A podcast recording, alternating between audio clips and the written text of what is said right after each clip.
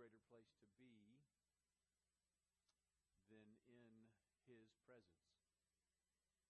And the beautiful thing, if I can rearrange some furniture, I'm just going to come a little closer if that's okay. The beautiful thing is, as wonderful as this worship time has been, and thank you, worship team, for your liberty today and for leading us into his presence. But the beautiful thing about the presence of God is it's not contained. He's not contained within this room. This is not the only place we experience the presence of God. Wherever we are, he is with us. Amen. And that's the beauty. We carry the presence of God wherever we go, those of us that are followers of Christ in the room. And whomever we meet, whomever we come in contact with, they may not know him, and we bring that presence to him. So the beauty of church is when we come together on a Sunday morning like this, we can re-engage the presence in a very free, liberating, impactful way like we just did. But it isn't about doing that to leave that here. It's about doing that so we are built up to carry him out to where we go. Because that's the church, right? That's the church. I'm very privileged to be back with you. Um, I appreciate the invitation to come and share with you again. I so enjoyed being with you the last time. The last time I was here, I did not have my wife with me. My our daughter had just given birth to her first child, our third grandchild, just before I came to visit with you. So she was down taking care of her. But my wife, Udella, is with me today, and I'd like for her to stand, if she would, please, just to say hey to everyone. So I'm glad she's with me today. And some things have changed here since I was here last, I understand. Um, and you are in a time of transition. And transition um, has a lot of mixed emotions, doesn't it? Uh, whatever you're transitioning in, wherever you are in life, wherever there's a transition happening, there's mixed emotions. My wife and I, uh, over the past couple of years, have been in transition. I was in, we were in pastoral ministry together for 33 years. We pastored Mount Paran North Church of God in Atlanta for 25 years. Left there a year and a half ago to come to Lee University, where we are now. I did not plan to come to Lee. That was not something that was on our radar screen. It was a divine interruption. That's what we call it a divine interruption. And God will do that, won't He? He'll just interrupt.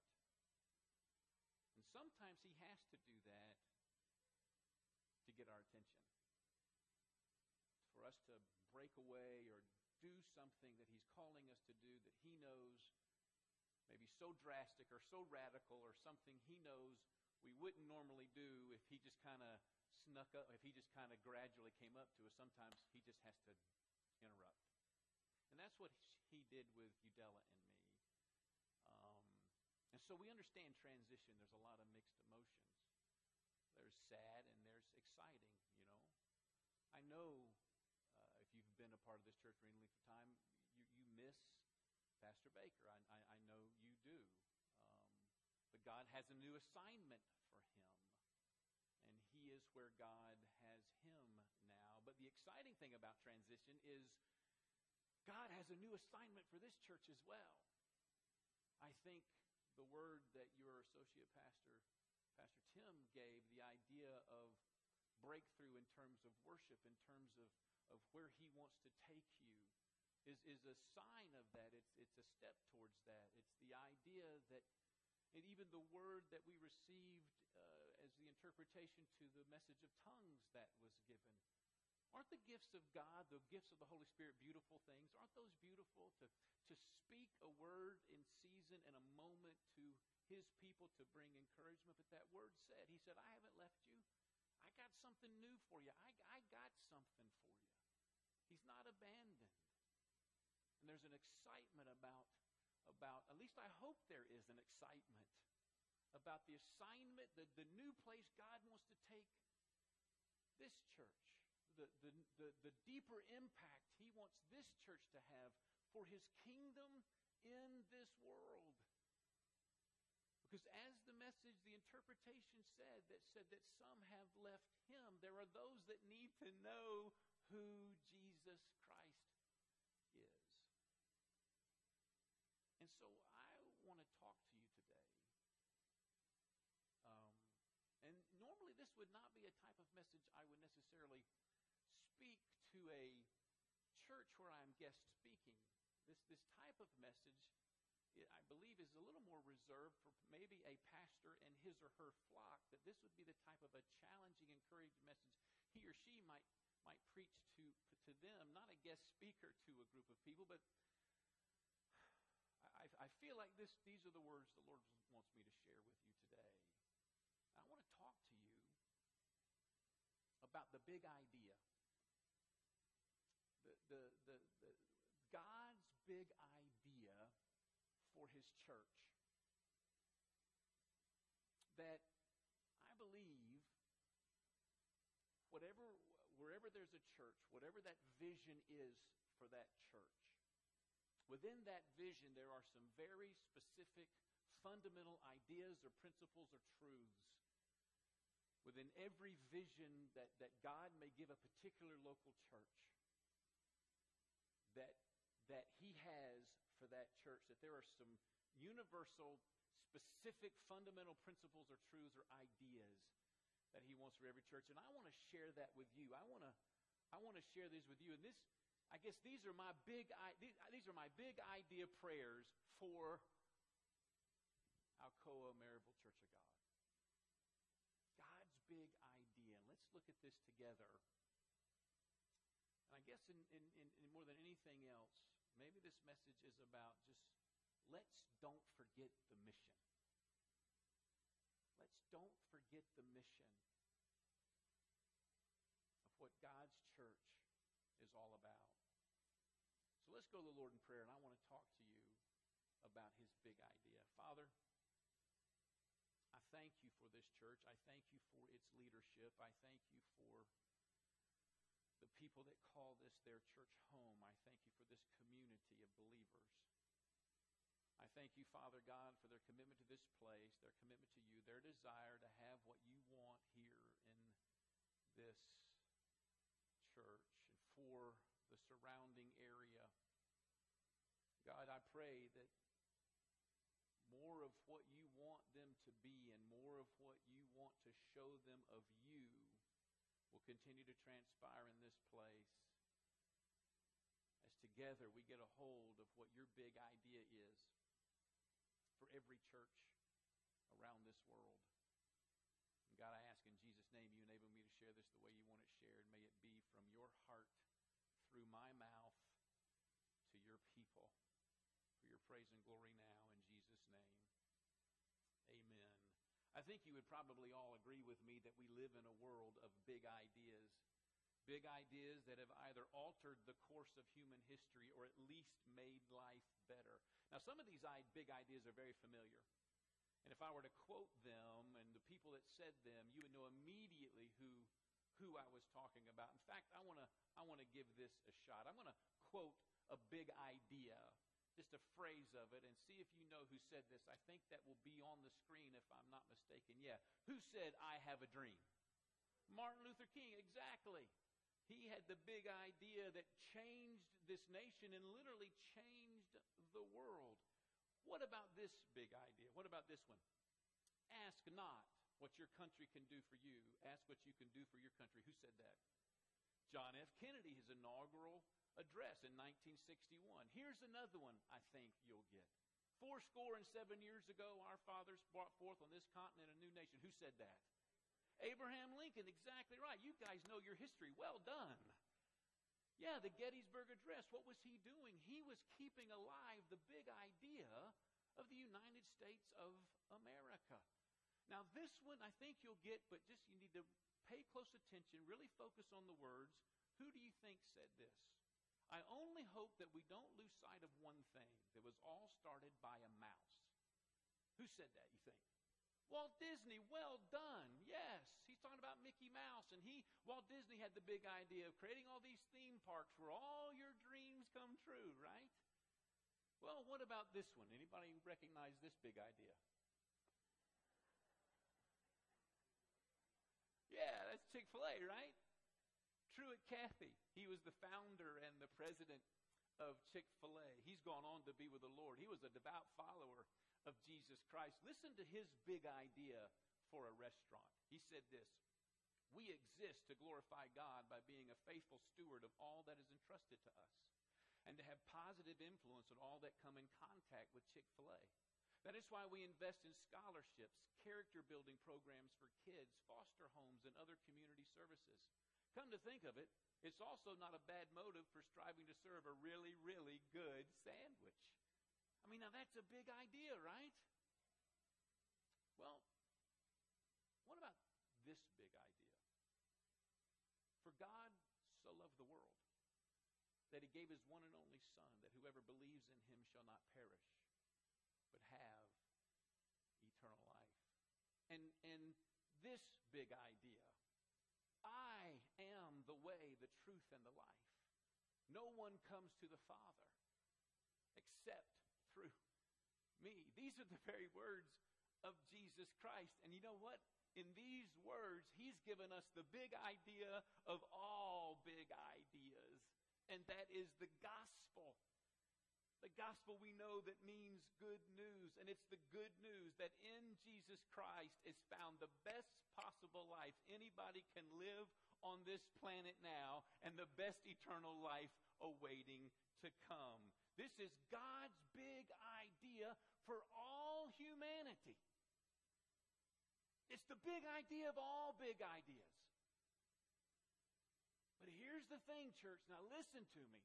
Listen close this big idea of the gospel has been entrusted to his followers, the church.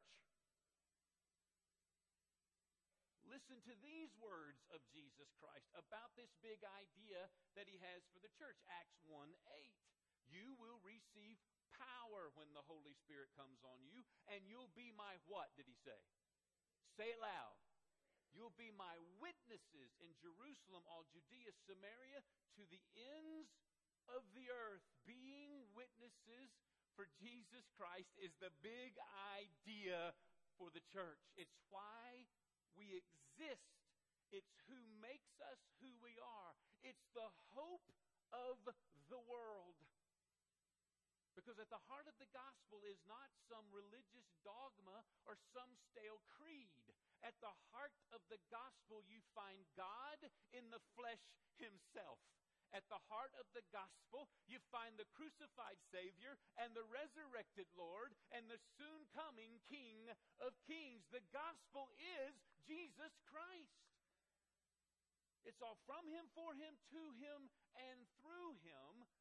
And believe it or not, sometimes I wonder what God was thinking but he entrusts this very message, this very gospel, to his followers, the church. Let's just let that weigh on us for a moment. The magnificent calling that that provides us, but the, the magnificent responsibility that it gives to us. Big idea is that we are the witnesses of who this Jesus is. What I want to share with you very quickly, I want to share with you what exactly are we talking about when we're talking about bearing witness to the gospel of Jesus Christ? I mean, there's so much to God, right? He's infinite.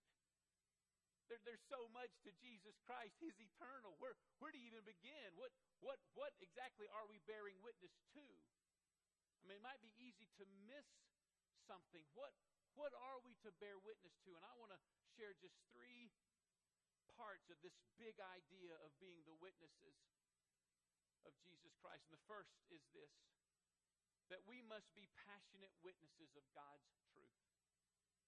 Of God's truth. I want to look at the words that Jesus gave to us in John 3:16 and the words he gave to us in John 14:6 that we just saw a moment ago. And my big idea of prayer for Alcoa Church of God is that you will always be passionate witnesses of God's truth. What did Jesus Christ say? I am the way and what? The what? Truth and the life. He didn't say I am a way or I am some of the truth or I'm a truth among a bunch of other truths. He said, I am what? The truth. He's the standard of truth for all humanity, for this whole world. And this standard of truth is revealed to you and I through the scriptures. And there is right doctrine of that truth that we, the church, must preserve and we must proclaim. Listen to what the Apostle Paul said to his protege Titus in Titus 2, verse 1. He says, Teach what is appropriate to what? Sound doctrine. The truth. And then also, Paul writes to Timothy, he says this in 1 Timothy 4:16. He says to watch your life and what? Doctrine closely. Persevere in them. Because if you do, you will save both yourself and your hearers. We are to be passionate witnesses to the truth. Now, that's not easy to do in a culture that creates its own truth. In a culture we live in right now where it says all truth is relative. In fact, you know what they're describing our culture today? Sociologists, they're describing our culture as a post truth culture. We live in a culture where we call good evil and evil good. We live in a culture where two directly opposing truth claims are accepted as equally true. Now, listen to that for a moment. Two directly opposing truth claims accepted as equally true. Now, it's one thing to agree to disagree on what the truth might be. That's one thing, right? But to say, hey, we have to accept all opposing truth claims as equally true, folks, that borders on insanity. Think about it. But that's the view of our culture in which we now live and, and do life. And the idea that, that people would actually, in a, in a in a rational way would accept two opposite two opposite opposing uh, two opposing cl- truth claims as equally true and be okay with that to me that shows how deep and dark the deception of our enemy is in this world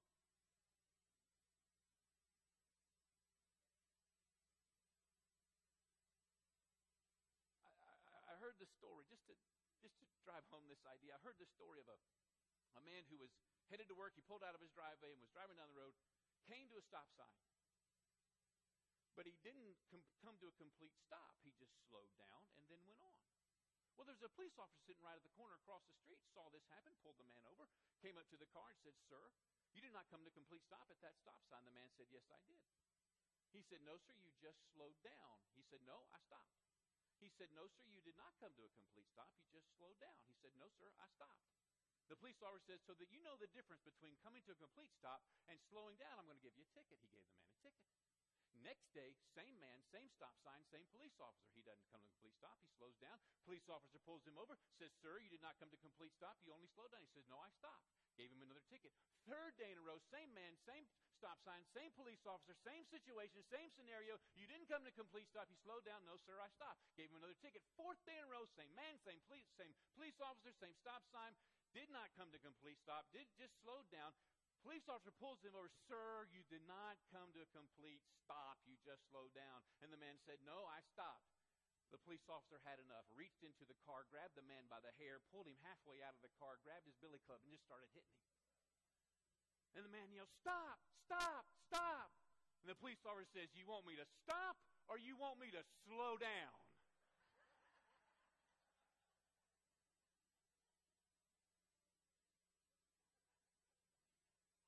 They are not the same. Now, don't hear me wrong. I am not suggesting that we as the church go pulling people by the hair and beat them up to know the truth. I'm not suggesting that at all.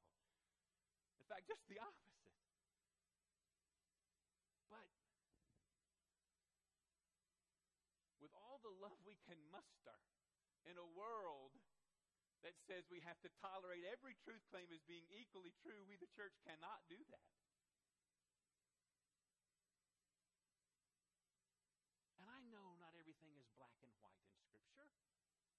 I know there's some things that you wish, I wish the, the Word would have been more clear on this particular subject. I know that there's some, some things that aren't so black and white, but there are things that are definitely black and white.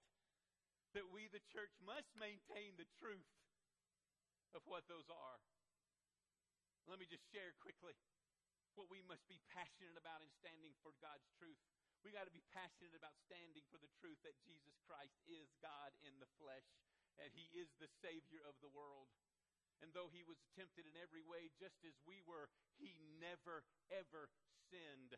Instead, he willfully and willingly was crucified on the cross for our sins and was physically buried. But praise God, three days later, he bodily resurrected from the dead and lives today, offering us eternal, abundant life.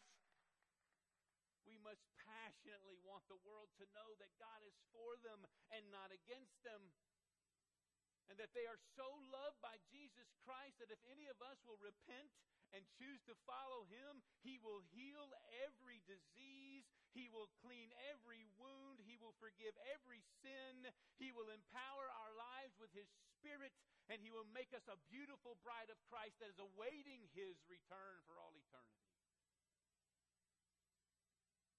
We must passionately stand for the truth that Jesus Christ is coming back and he's coming back as King of Kings and Lord of Lords, and he's going to bring his justice and full redemption to this earth and restore it back to God's original paradise under the rule and reign and righteousness and joy and peace that only he can provide. We must passionately want the world to know this truth. Why?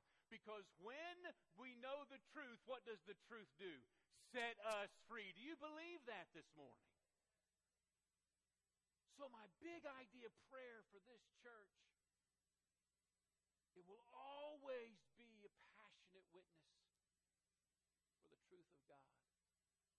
The second big idea is that we must be passionate witnesses of God's hope, of His hope. And what does Jesus Christ say in John 3:16? He says, "Anyone who believes in me will not what? Perish, but what? Have eternal life. Folks, that's hope. In a world where so many have lost hope, the church has the hope in Jesus Christ. In a world that's been so broken by the lies and pain and death, so filled with rage and anger and division, having such a sense of lost hope, Jesus Christ is the hope for all humanity. Christ is the hope for a better everyday living, but living, but also the best eternal life destiny. Paul played it plain and simple in Colossians 1, verse 27. He says, It's Christ in you, the hope of glory. Read that out loud with me, please. Christ in you, the hope of glory. See, what we're bearing witness to is a living hope. This isn't wishful thinking. It's not, well, I wish there was some hope. I wish Jesus was the hope. This isn't just having a positive mindset. We're, we're talking about a living reality in Jesus Christ. He's, it's a living hope. Why is it a living hope? He's a living God.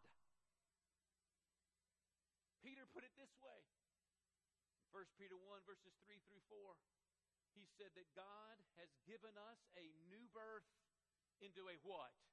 Living hope through the resurrection of Jesus Christ from the dead and into an inheritance that will never perish, spoil, or fade.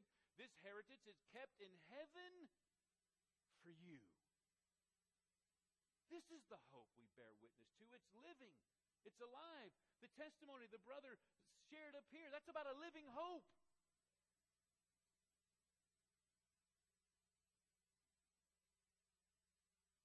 hope that stands the test of time. Every generation from the time of Christ, every generation that has followed Christ has been tried to be snuffed out by the enemy in some way, shape, or form. The truth and the hope of Jesus Christ has been tried, has been uh, attempted to be wiped out by the enemy in every generation. But the truth and the hope of Jesus Christ still stands. It stands the test of time. It overcomes the greatest of hopelessness. It withstands any threat. In fact, listen to how Paul describes this. Listen to this hope. It's in Romans 8, 35, verses 37 through 39. Listen to what Paul writes. He says, Who shall separate us from the love of Christ? Shall trouble or hardship or persecution or famine or nakedness or danger or sword? I mean, he's naming a lot of stuff. Very next verse. No. Say no. In all, how many? All these things we're more than conquerors through him who loved us. Now, this is what you've got to be convinced of. For I am convinced that neither death nor life, neither angels nor demons, neither the present nor the future, nor any powers, neither height nor depth, or anything else in all creation will be able to separate us from the love of God that is in Christ Jesus our Lord. Folks, that's hope. That's hope. We got to bear witness to that hope. You know, also Peter writes in 1 Peter 3, I believe it is. Says, always be ready to give an answer for the hope that is in you. He says, do it with all gentleness and respect. There's a story of a, of a woman who was a substitute teacher. And she tutored children who got behind in their studies. Now, these are elementary school kids, maybe even up into middle school, but that's about as high as it went that she would tutor. And these were students that missed a lot of school because most likely due to some prolonged illness. They just got behind, and she would actually go to their home or go to the hospital, wherever they might be, to tutor them. And she got a phone call about a little boy who'd been out of school for a while because he was in the hospital and he needed tutoring on verbs and adverbs. So she went to the hospital and she went to the location to where they said the little boy was. And it wasn't until she actually walked into the room she realized she was in the hospital burn unit.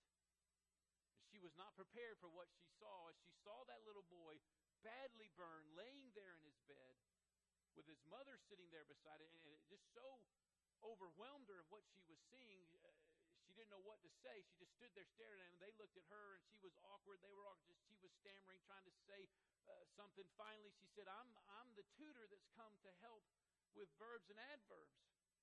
And the mother said, well, well, come on over. We're expecting you. And so she sat down and got her composure and began to teach the little boy about verbs and adverbs. Comes back the next morning to tutor him. And as she's walking through the nurse's station to get to the little boy's room, one of the nurses stops her and pulls her aside and said, What did you say to that little boy yesterday? And she thought she had said something wrong or done something, and she said, Look, I'm so sorry. I, I don't. I was a little awkward. I didn't know where I was. And, and if I said something to offend anybody, she said, No, no, no, no. You don't understand. You don't understand. We were really worried about this little boy, but ever since you were here yesterday, his whole attitude has changed. He's fighting back. He's responding to treatment. It's as though He's decided to live. And the boy explained later why the change. And through tears, he said, You know, I began to realize that they wouldn't send a teacher to work on verbs and adverbs with a dying boy, would they? Let me ask a few questions. God wouldn't send his son to this world if he knew this world was beyond hope, would he?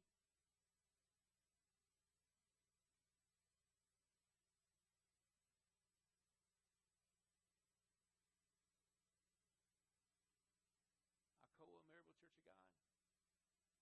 We've got a lot more than verbs and adverbs to tell people about. We got the true and living God. But do they see that hope within us?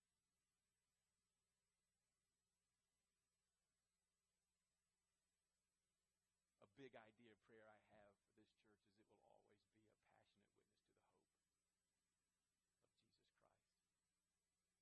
is it will always be a passionate witness to the hope of Jesus Christ. And big ideas. Must be passionate witnesses of God's love. That's my big idea prayer for this place too. Man, that y'all will be passionate witnesses for the love of God. What did he say? It's John 3:16. Anybody that's been in church for any length of time can quote this. For God so what? Love the world. Was it for God so put up with the world? For God so loved the world. He so loved the world that he did what? Okay. Look what it says. Gave his one and only. That what? Whoever. Now look, look at this. Look at this. He gave his one and only. Now, what's a one and only? Right. Think about something in your life that you cherish above everything else. What is the thing or the person that, man, you, you cherish above all? That's your one and only. Now, think about giving that one and only to a bunch of whoever's.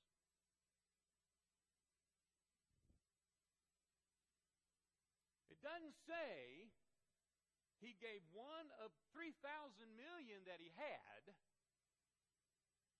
to a bunch of people that really deserved it. He gave the most cherished thing he had to a bunch of whoever's.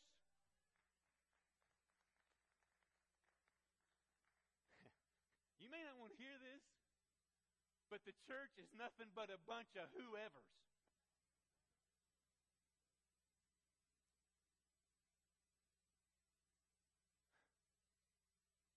got the one and only.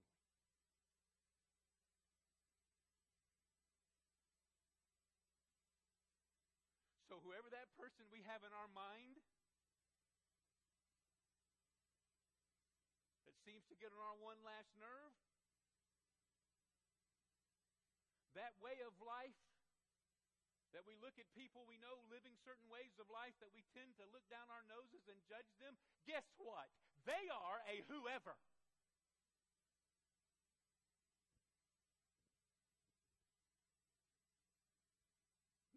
More deserving of Him than we have ever been.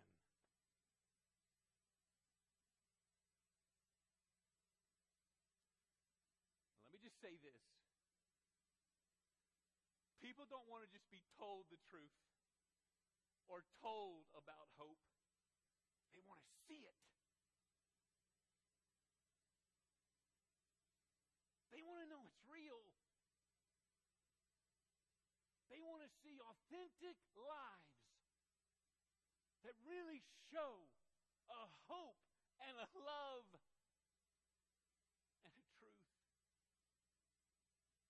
See, listen, when you and I proclaim one thing, yet we live another way, they just think we're a bunch of religious hacks.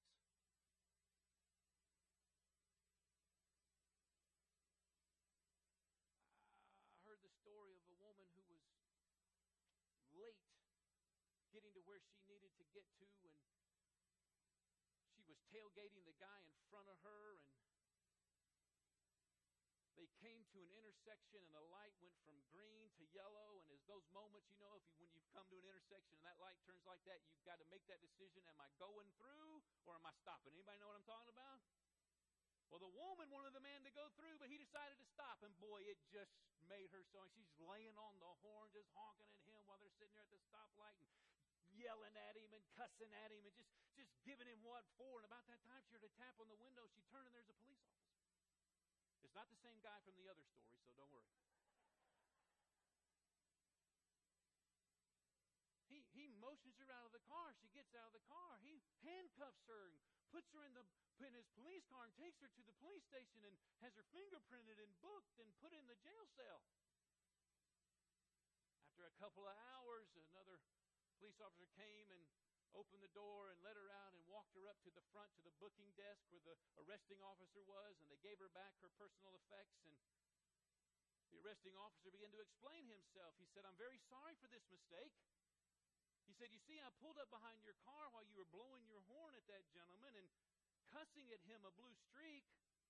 And I noticed the preschool carpool number for the church on the corner on your car. I saw the Choose Life license plate holder. I saw the What Would Jesus Do bumper sticker on your car. I saw the Follow Me to Sunday School bumper sticker, and I saw the chrome plated Christian fish emblem on the trunk of your car. So naturally, I assumed you had stolen the car.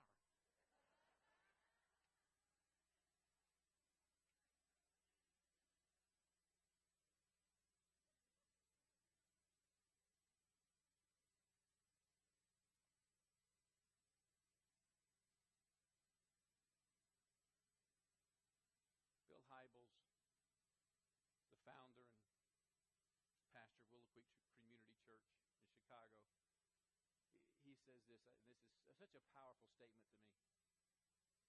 He says, I believe there's only one power on this sorry planet that can make a difference. It's the power of the love of Jesus Christ. The love that conquers sin and wipes out shame and heals wounds and reconciles enemies and patches broken dreams and ultimately changes the world one life at a time. And what grips my heart every day is the knowledge that the radical message of this transforming love has been given to the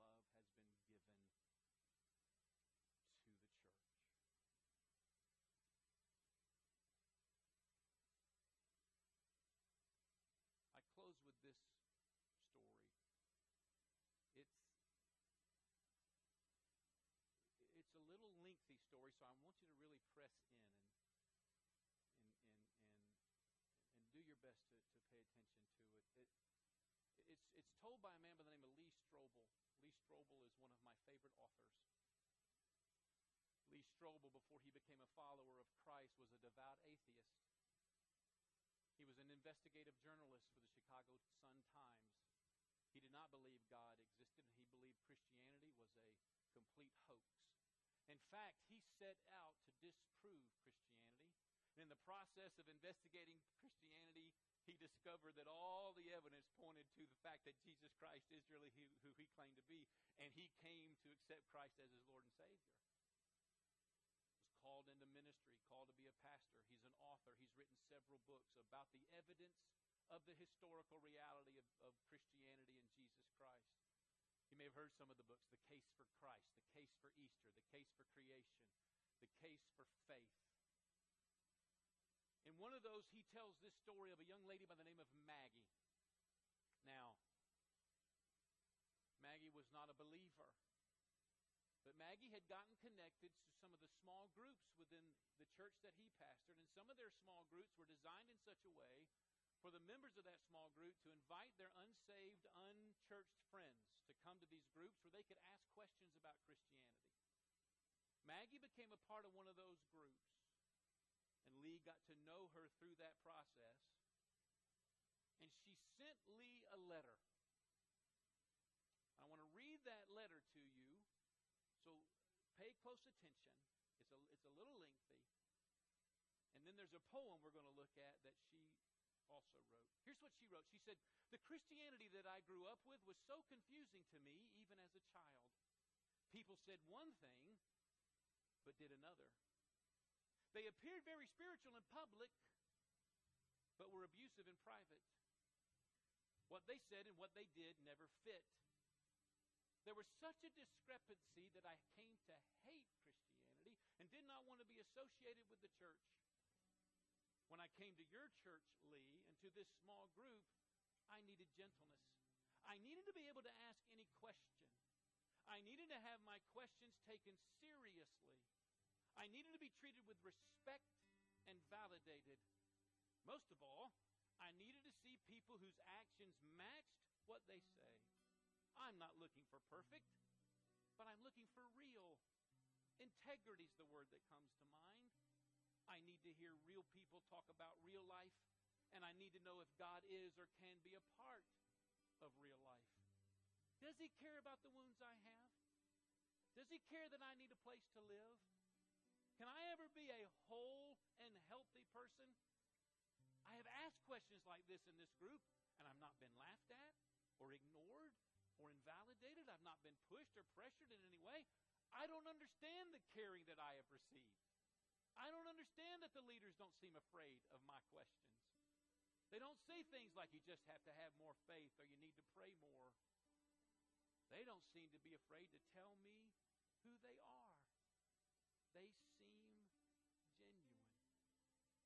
Closed her letter with this poem, a poem she writes to the entire church community, the entire Christian community. It's called Do You Know? And I think it'll be on the screen.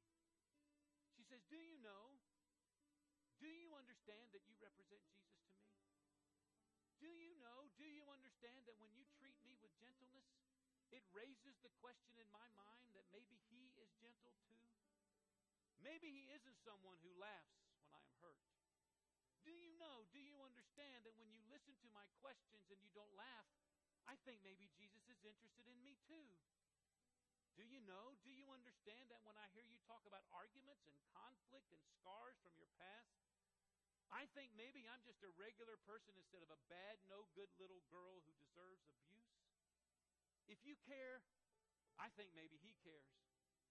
And then there is this flame of hope that burns inside of me. And for a while, I'm afraid to breathe because it might go out.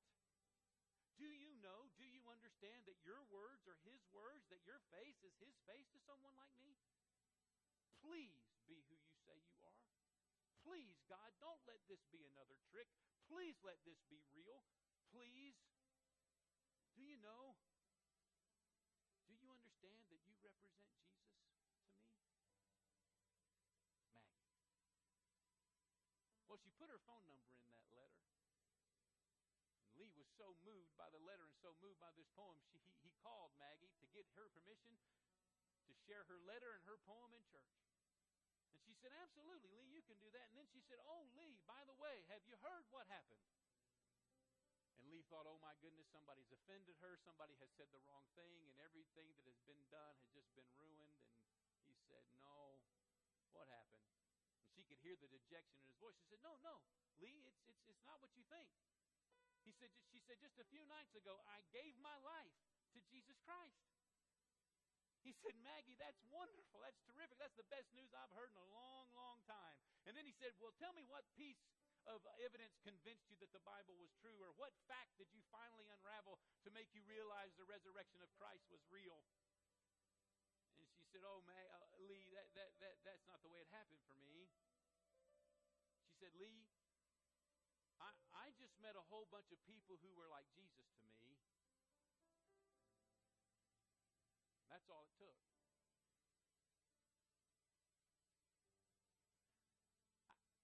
I, I just met a whole bunch of people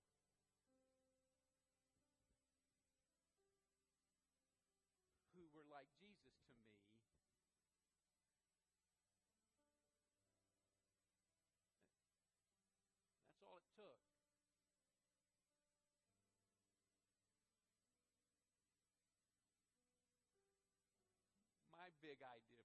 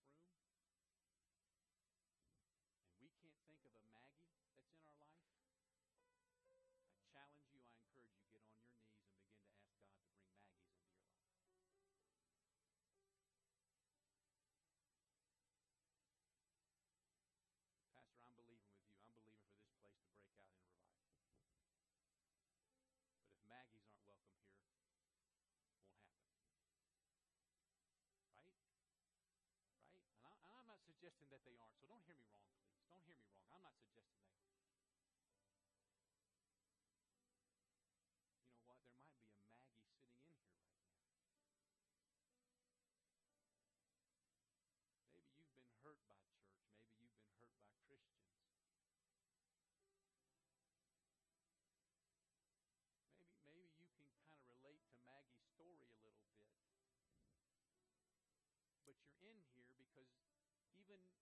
Within all of that, there's been something deep down that keeps calling you, keeps pulling you, and you keep hoping that it's real.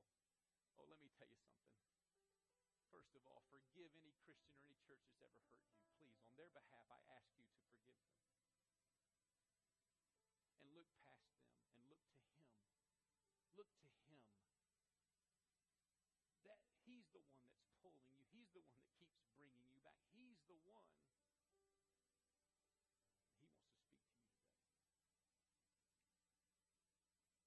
He wants to speak to you today. But who might be the Maggies in your life? The whosoever's that was given the one and only. I believe we're going to transition to a time of communion, are we not, Pastor? I didn't realize that before I came, but what a wonderful way, huh? To close out this amazing worship service that we had. I don't I don't know if my sermon ranks up to the worship we experienced, but but I think I think God is trying to say something to us, is He not? And what a wonderful way to close out this time, in this time of transition, in this time of communion, to say, Lord, we trust you. That's what communion is ultimately saying. This blood, this wafer, this, this juice, this wafer representing the blood, representing the body, it, it's, it's to show us that he did what he said he was going to do. He is who he claims he is. His promises are true and real. He's not left us or abandoned us. Man, he's got new stuff for us. So we're going to we're going to say to you, Lord, in this time of transition where you want to take us and what you want to do, we're all in. Make us a Maggie magnet. Make this place a Maggie magnet. So I want to pray, and then I'm going to transition to you, Pastor, and let you take it the rest of the way. Heavenly Father, you're so wonderful. You're so that's that's even so trite to say that you're wonderful. We can't even put into words beautiful, gracious adjectives we could come up with in any language on this planet would not come close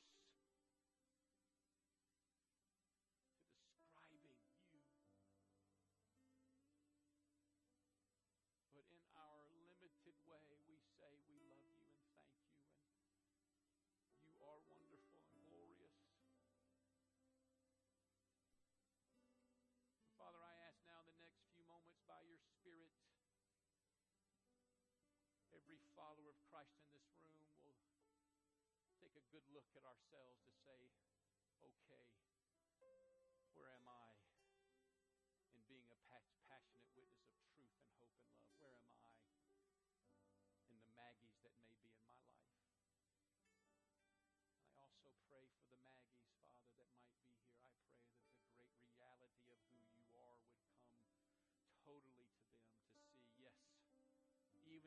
imperfection of these people called Christians, the imperfection of what's called the church, there is the real and perfect Jesus Christ, whom I can